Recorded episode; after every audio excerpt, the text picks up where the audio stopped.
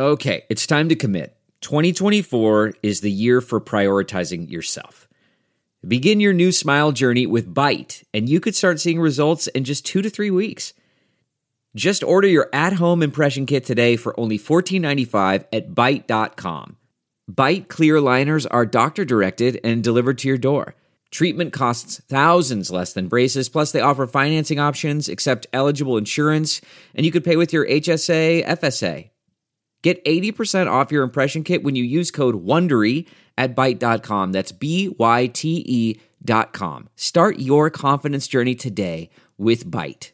Delve into the shadows of the mind with Sleeping Dogs, a gripping murder mystery starring Academy Award winner Russell Crowe. Now available on digital. Crowe portrays an ex homicide detective unraveling a brutal murder he can't recall. Uncovering secrets from his past, he learns a chilling truth. It's best to let sleeping dogs lie. Visit sleepingdogsmovie.com slash Wondery to watch Sleeping Dogs, now on digital. That's sleepingdogsmovie.com slash Wondery. This episode of The Hash is sponsored by CipherTrace, a MasterCard company.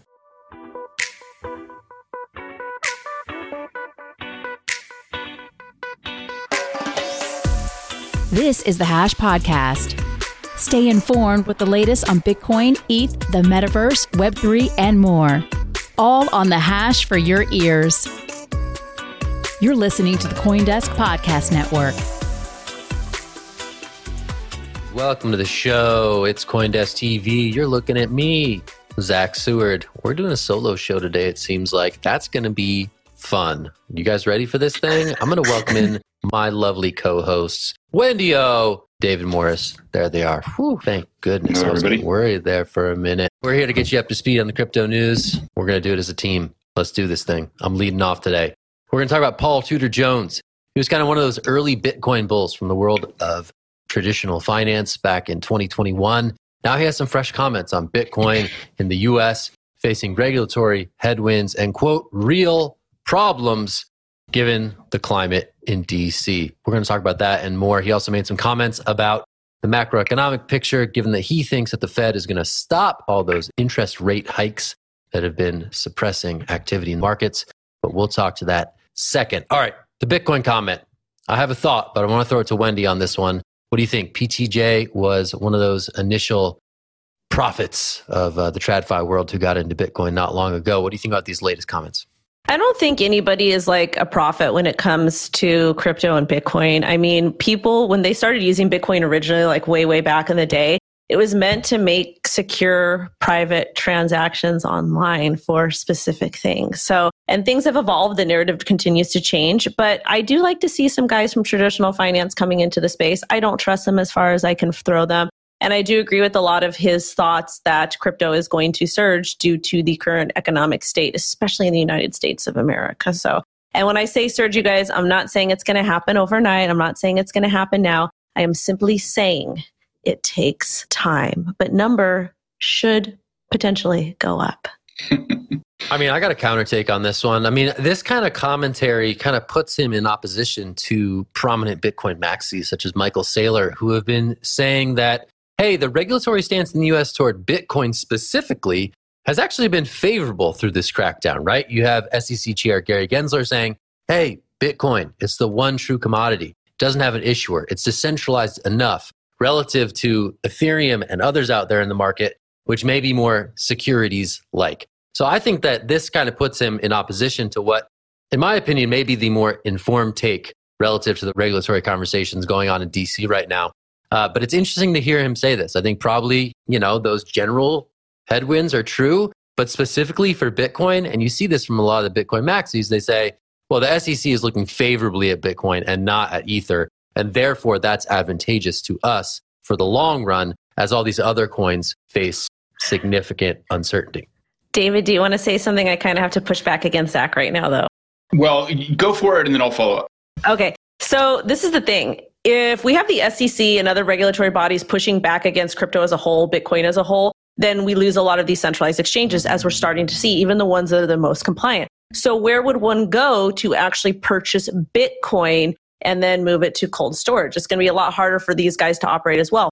Now, when we're talking about Bitcoin in 2023, we have Bitcoin ordinals and now we have BRC20 tokens. So it's going to be very interesting to see how the SEC is going to deal with it because when you think about it and you compare Ethereum and Bitcoin together, even though they're very, very different, they do have some slight similar characteristics. Yeah, yeah, I'll just agree with all of that because, you know, the point Wendy makes is that Bitcoin is not, frankly, a self supporting ecosystem. Uh, no less of a maximalist than Jesse Powell at Kraken has said that uh, Bitcoin doesn't pay the bills for them as an exchange. It does have second order impacts if you start clamping down on Bitcoin. But I do think that he's right in the, or that the long term picture for Bitcoin is good. But in terms of, you know, the short term price is supported by a lot of this activity that the SEC is cracking down on. I want to also comment on I think I think Paul Tudor Jones is also frankly wrong about the Fed and interest rates. We're still sitting at a CPI growth of 4.9%, according to the data that I just checked. I mean, the Fed is not joking about wanting to get down to 2%. That's a real thing. And so I just don't think he's right about saying that we're going to stop hiking. The Fed is not going to say, like, oh, we've been going down, so we're going to just assume it'll keep going down and everything is fine. They're going to keep pushing, I think. So, so I think he's, he's wrong on that one, frankly. Are we moving on? Do we have another story up?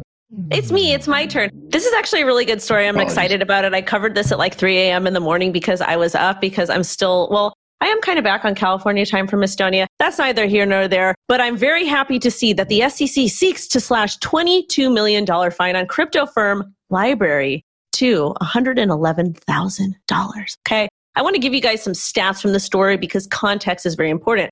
Before Ripple versus the SEC, which everybody seems to care about so terribly much, there was LBRY versus the SEC or the SEC versus LBRY. And again, I feel like LBRY was just a little bit too early when they did their ICO. I feel like they had a great concept, a great idea, but unfortunately, there's not friendly. You, the United States of America is not a friendly territory for entrepreneurs, especially in tech at this current time.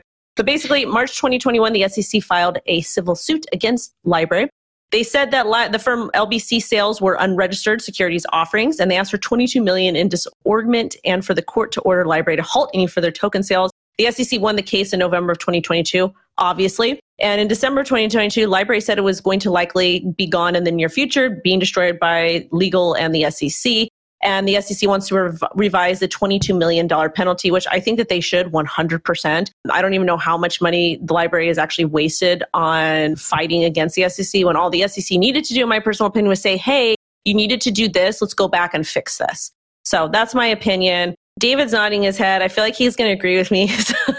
Maybe just a tiny bit, so I'm going to toss it to him. Well, I certainly agree with you on, on the principle that you laid out there of, of the better way to deal with this. I do have to say, uh, unfortunately, I have to point out that the headline here is a little bit more optimistic than the substance, which is that, you know, you read this and you think, oh, the SEC is going to go a little bit easier on us.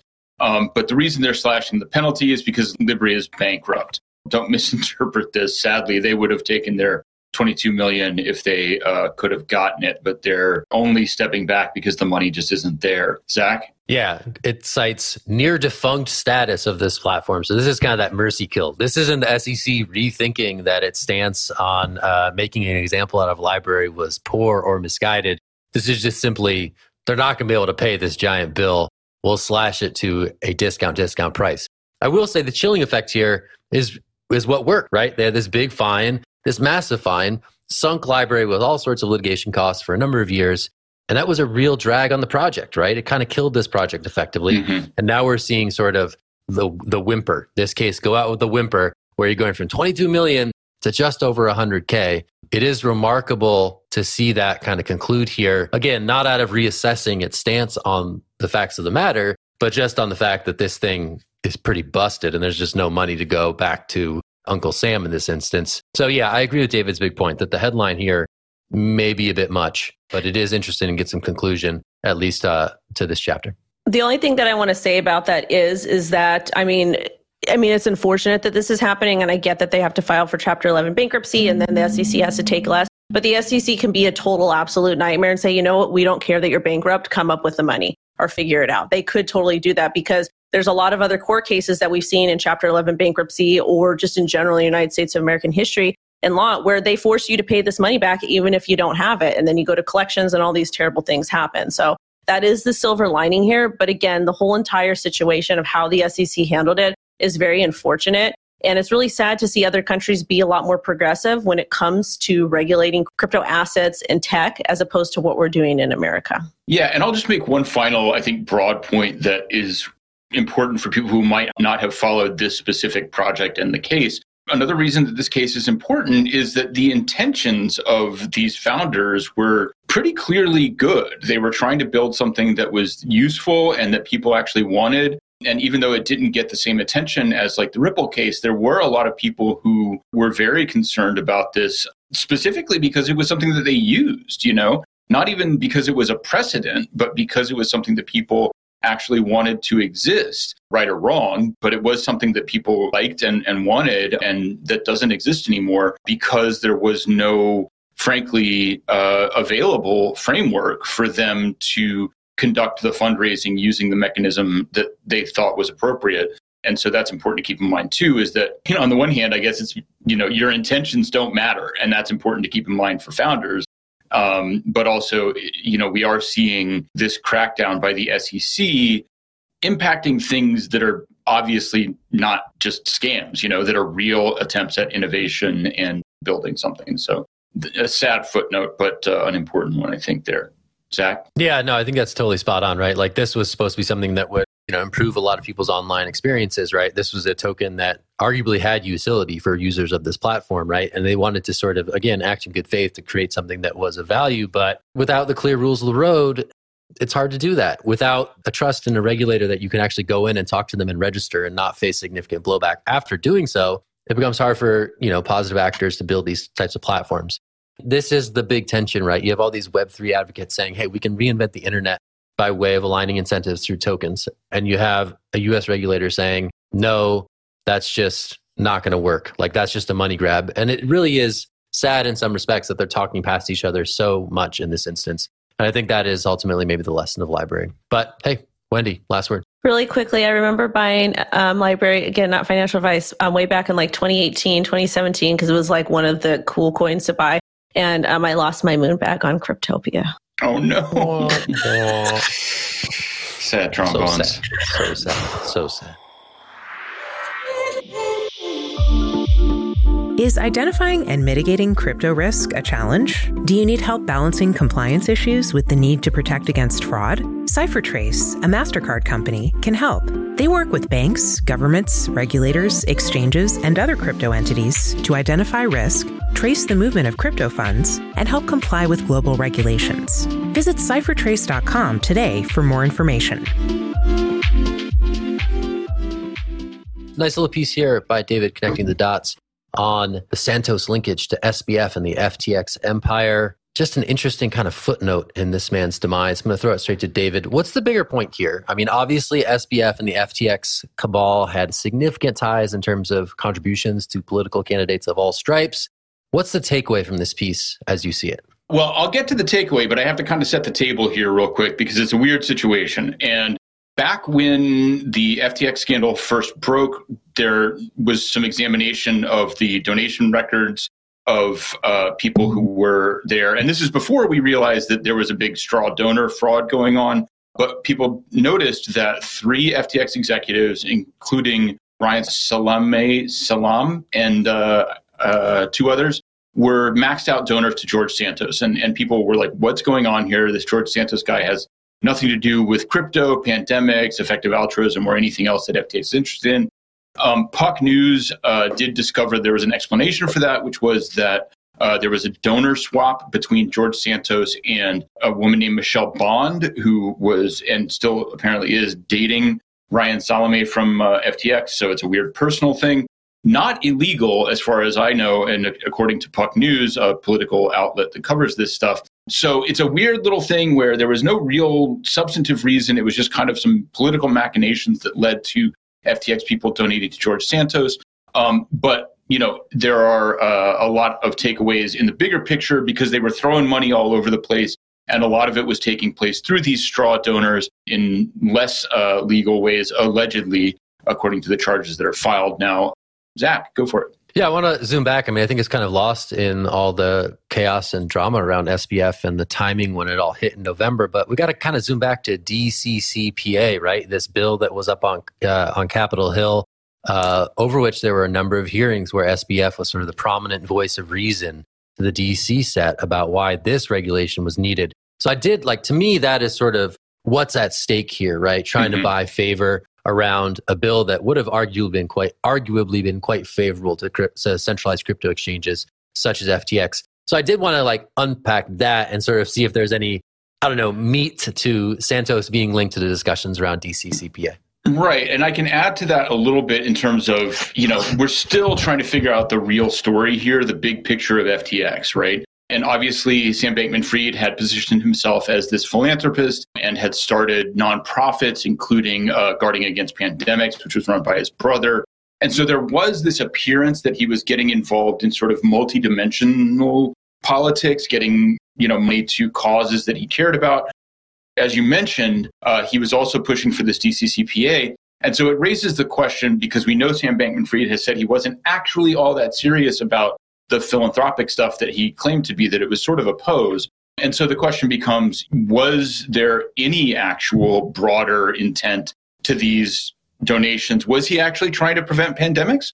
Or was that just kind of a uh, cutout, so to speak, a way to cover the money that was, was going to people the same way he hid the fact that he was donating to both sides when the real goal was pushing this DCCPA, which to be specific, would have people argued led to essentially a ban on DeFi in the United States, which in turn arguably would have pushed more deposits to offshore exchanges like FTX, potentially allowing Sam Bankman Fried to continue his mega fraud. So this was some real high level Machiavellian stuff going on. He was pushing for this thing that would have saved his scam. Uh, Zach, and then if Wendy wants to get in. Yeah, I, th- I, think DC CPA is like underappreciated as a major turning point in the story of SBF. I think that's when he really lost the crypto crowd, right? He had this famous debate with Eric Voorhees mm-hmm. of Shapeshift, who sort of stood up for the crypto ideals and ethos. Sam Bankman Fried never fully embraced or was able to articulate, right? Yeah. Uh, SBF yeah, had Eric won over really the bodied him in that debate. He absolutely did. And credit to Bankless for running that in its entirety. It was a great sort of piece of history before it was fully overshadowed by everything that transpired. I think literally the week after that was released. So just the, the sheer timing of it all, I think, is just really fascinating to to watch unfold, and may have contributed. Again, I've speculated this, uh, speculated about this in the past before, but may have contributed to people talking to reporters about some of SBF's shortcomings as it relates to Alameda's balance sheet, which obviously set off the whole thing in motion. So anyway, I think just the, that that whole episode in crypto recent crypto history where SBF was seen as like the trusted, like upstanding adult in the room. And then it immediately backfired and sort of helped us get mm-hmm. into this dicey regulatory situation that the industry finds itself in. I think it's just wild. But Wendy, I got to toss to you. I want your take on this one. Um, so, would you guys be surprised if I said that Sam was actually bribing politicians to say terrible things about specific things in the United States of America to make FTX look like it was this fantastic company that was doing everything by the book? Would you? Would you? Would you? Um, also, too, I find it very interesting that George Santos, I believe he's a Republican. Please fact check me on that. I just looked it up right now. The reason why that's interesting is we know that the Blue Party seems to be very less pro crypto. But at the same time, I guess people are willing to take money from anybody and push whatever narrative is possible. Um, that's why I firmly believe public servants should not be allowed to take any type of money, especially for lobbying. I've got a lot more to say on this, but I think that we got to get to the next story because I can keep talking for hours. And I feel like you gentlemen mm-hmm. did a mm-hmm. really great job of summing the majority of this up. And as you know, I got to put on that tinfoil crown and keep the show interesting. Well, keep that tinfoil crown on because here comes WorldCoin. Uh, we have news today that uh, OpenAI CEO uh, Sam Altman's other project, WorldCoin, has raised $100 million. Uh, I find this insane for reasons that we can get into. I will limit myself, though, to saying that the thing that WorldCoin says is its business model does not make any sense. Uh, so it's very curious to see this much investment going into it and makes you wonder what the actual business model is. Zach, get in there.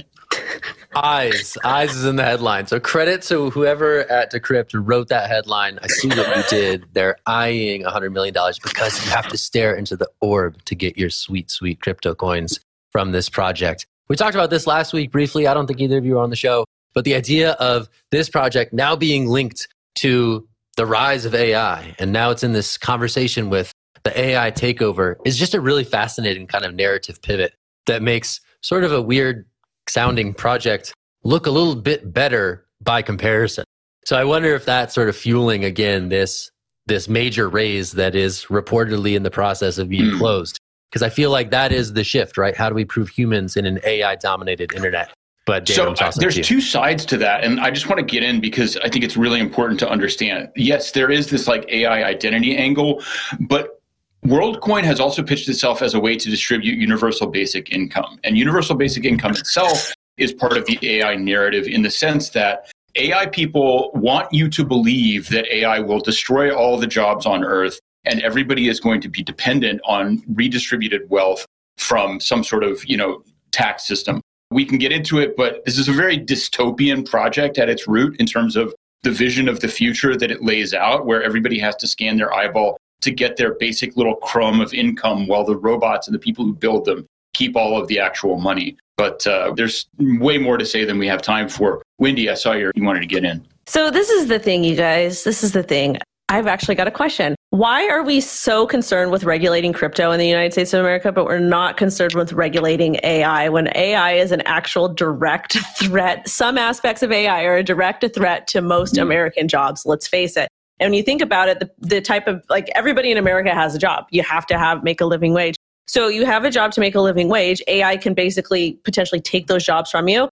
But and I don't even have the, the numerical data, but how many people are really involved in crypto in the US? And let's see kind of where the priorities lie. So one plus one equals five in this particular case. Tinfoil Crown is very strong. I think the AI narrative and UBI works out perfectly. And you guys do not want UBI. You want to be able to work hard and to get compensated for your time and for your effort. You don't want to just have to do the bare minimum and go through life that way. How boring would that be?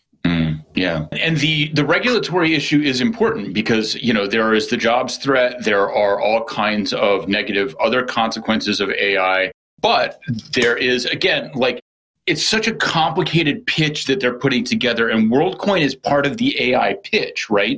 Because you have to believe that AI is going to be so powerful, it's going to change everything.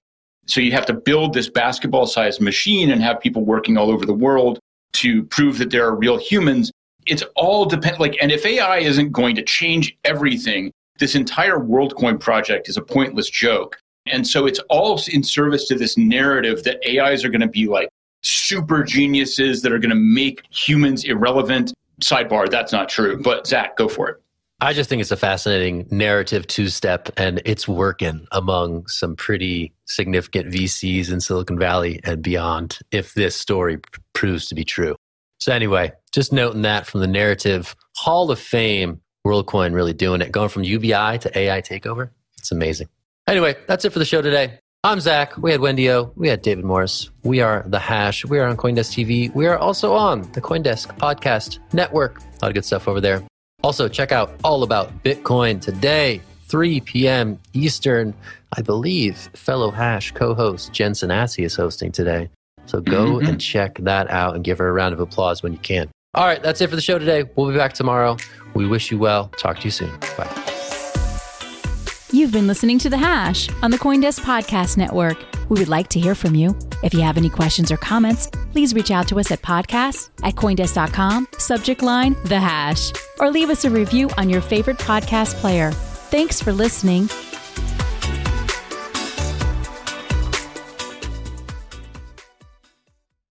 With Chime Secure Credit Card, you can start improving your credit scores with everyday purchases and regular on-time payments. Get started at chime.com slash build. The Chime Credit Builder Visa Credit Card is issued by Bancorp Bank N.A. or Stride Bank N.A. Members FDIC. Results may vary. See chime.com for details. Terms and conditions apply. Go to chime.com slash disclosures for details.